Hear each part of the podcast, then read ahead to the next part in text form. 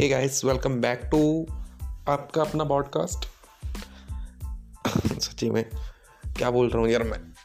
तो I am feeling low very बहुत ज़्यादा लो फील कर रहा था मैं बिकॉज़ मेरे को ऐसा लग रहा है यार आई एम अलोन क्योंकि मैं एक ऐसी जगह पर खड़ा हूँ ना, जब मैं अप्रोक्सीमेटली मेरे को लगता है यार सबको ऐसे ही फील होता है. When we are in twenty twenty one twenty two twenty three ऐसी हमारी एज होती है ना तो हमको लगता है यार कोई हमको समझ नहीं रहा. नो वन अंडरस्टैंड हमारे पेरेंट्स हमारे भाई बहन नहीं, हमारा कोई भी रिलेटिव नहीं। कुत्ता बौंक रहा है, सुन रहा है ना प्लीज़ इग्नोर करना है इसको। देन बात आती है कि यार ऐसा क्यों फील होता है? नॉर्मल सी बात है, आपके अंदर ये क्वेश्चन उठना चाहिए कि क्यों फील होता है? तो ऐसा हो यार स्वाभाविक है सबके साथ होता है। क्योंकि यार ट्वेंटीज़ का एक टाइम ऐसा होता है जिसमें आपको ना, आपकी डेथ का सबसे ज़्यादा डर होता है, या फिर और बहुत सारे डर पैदा होते रहते हैं।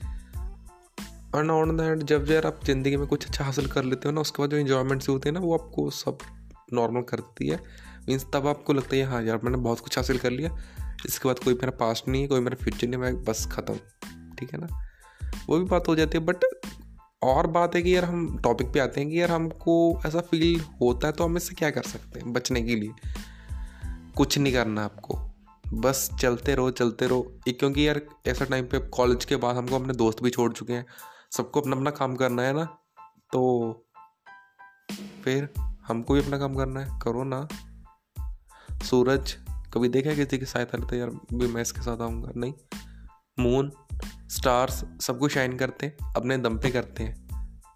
आपको ही करना पड़ेगा इस at the end no one helps you parents हाँ शायद आपको समझ ना सकें क्योंकि यार एक जनरेशन गैप भी है।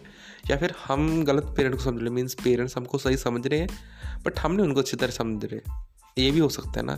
तो इसलिए टेंशन मत लिया करो इतनी।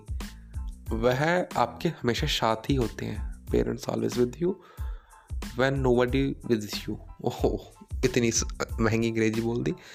तो गाइस खुश रहो बस, काम करते रहो। टेंशन मत लो यार कि ये दोस्त मेरा नहीं रहा, या मेरे साथ ये नहीं कहा है। नो वन इज़ परमानेंट कोई भी परमानेंट नहीं है, ठीक है ना? बस इतना ही कहना चाहता हूँ तो खुश रहो, खुशियाँ बांटते रहो। मिलेंगे बहुत जल्दी कि नए एपिसोड साथ, एक एनर्जी थोड़ी सी इंक्रीज करेंगे bye bye love you all